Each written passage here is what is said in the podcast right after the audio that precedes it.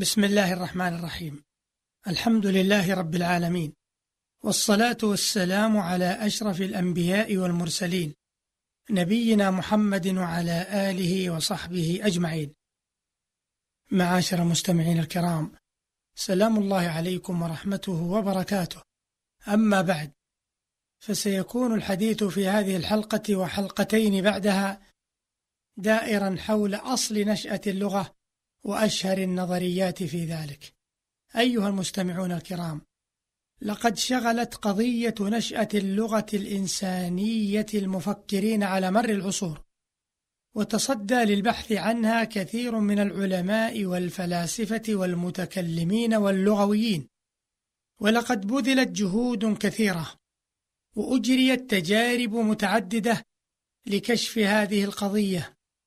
فلم يجمعوا على قول واحد بل ذهبوا في البحث مذاهب شتى وتوصلوا إلى نظريات عديدة أشهرها أربع نظريات.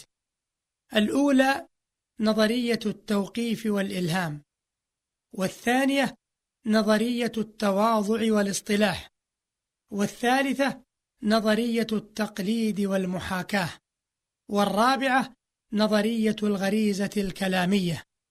وليس في أدلة أي من تلك النظريات ما تطمئن إليه النفوس ويحل منها محل القطع أو الظن القريب منه.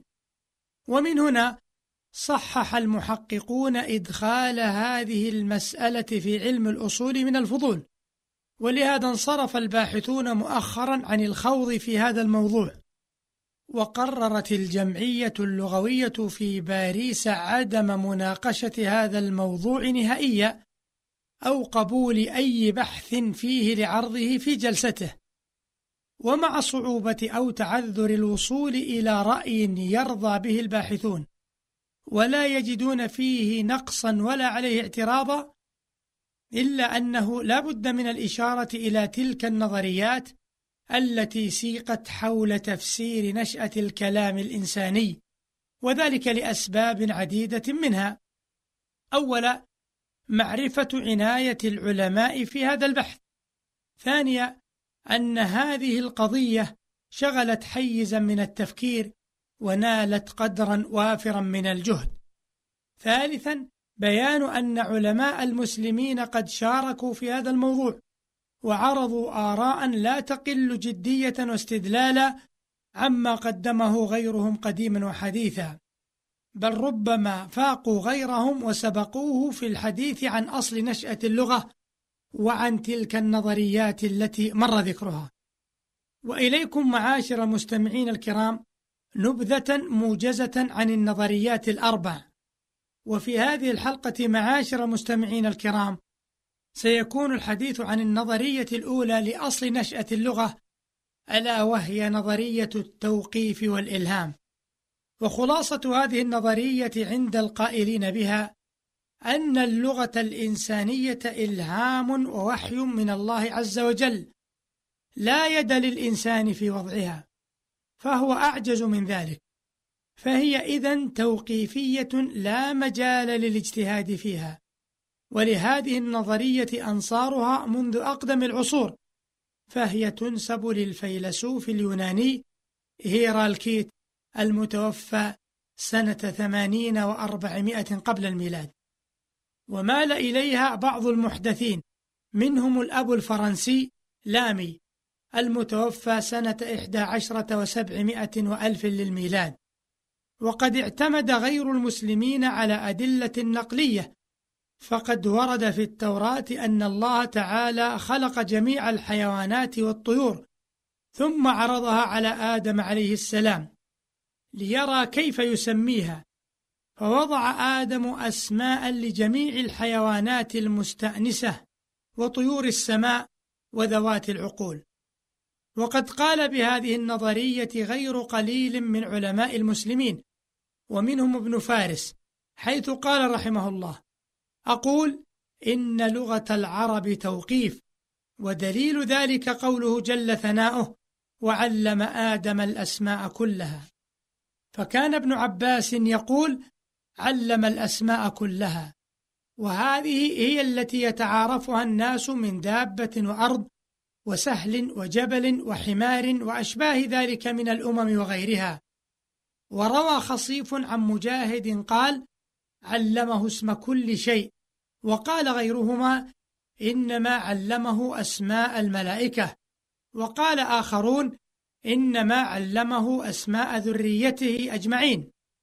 والذي نذهب إليه من ذلك ما ذكرنا عن ابن عباس. انتهى كلام ابن فارس رحمه الله. أما ابن جني رحمه الله فقد عرض هذه النظرية ولم يجزم بها كابن فارس. بل تردد فيها هو وشيخه أبو علي الفارسي بين التوقيف والإلهام والقول بالمواضعة والاصطلاح.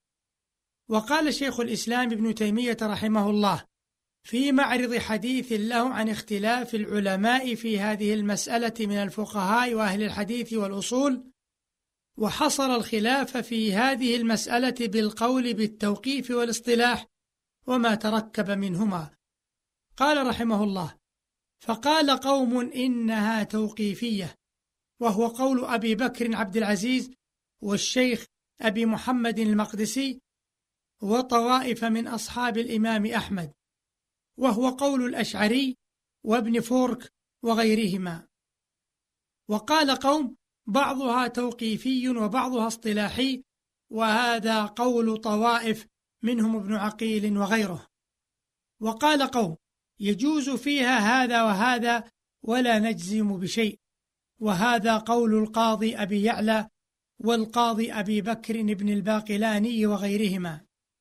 ولم يقل إنها كلها اصطلاحية إلا طوائف من المعتزلة ومن تبعهم. ورأس هذه المقالة أبو هاشم الجبائي. انتهى كلام ابن تيمية رحمه الله. وجمع السيوطي كدأبه في كتابه المزهر آراء القائلين بتلك النظرية. أعني التوقيف والإلهام. كابن فارس وابن جني مع تردده في ذلك. ثم أورد السيوطي أقوال الأصوليين الذين يرون هذا الرأي وأورد حججهم والنصوص التي استدلوا بها إضافة إلى الآية الكريمة السابقة حيث استدلوا بقوله تعالى إن هي إلا أسماء سميتموها وذلك يقتضي كون البواقي توقيفية. وبقوله تعالى ومن آياته خلق السماوات والأرض واختلاف ألسنتكم وألوانكم. فاختلاف الألسن دلالة على التوقيف. ومن حججهم رأي عقلي في الرد على القائلين بالاصطلاح والمواضعة وهو أن الاصطلاح يحتاج إلى لغة سابقة. وهم يرون أنه إذا بطل الاصطلاح وجب التوقيف. ويلحظ أن هذه النظرية تعتمد على النصوص النقلية كما أنها لا تخلو من اعتراضات وقد رد عليها المحتجون بردود منها. أولا أن نص التوراة يضعف دليلهم وأنه حجة عليهم لا لهم لأن فيه إشعارا بأن آدم عليه السلام هو الذي وضع الأسماء. ثانيا أن الآية التي احتج بها علماء المسلمين ليست دليلا قاطعا فقد اختلف المفسرون في المراد بالأسماء وابن فارس نفسه ساق بعض أقوالهم كما مر. ثالثا أنه لو كانت اللغة توقيفية لما جاز لنا أن ندخل فيها شيئا. ألا ترى إلى لغتنا العربية اليوم ونحن ندخل فيها من مصطلحات العلوم والفنون الشيء الكثير؟ ألا ترى أننا ننقل دلالات بعض الألفاظ كالسيارة والدراجة وغيرها؟ إن حدوث الترادف والاشتراك والتضاد في اللغة لدليل على أن اللغة ليست كلها توقيفا من الله تعالى. وبهذا وغيره يتبين أن الأدلة المساقة لا تنهض بهذه النظرية ولا تقوى على الوقوف في وجه الاعتراضات. وإلى هنا معاشر المستمعين الكرام ينتهي وقت هذه الحلقة التي دارت حول أصل نشأة اللغة وعن نظرية التوقيف والإلهام. وللحديث صلة في الحلقة القادمة إن شاء الله تعالى. والسلام عليكم ورحمة الله وبركاته.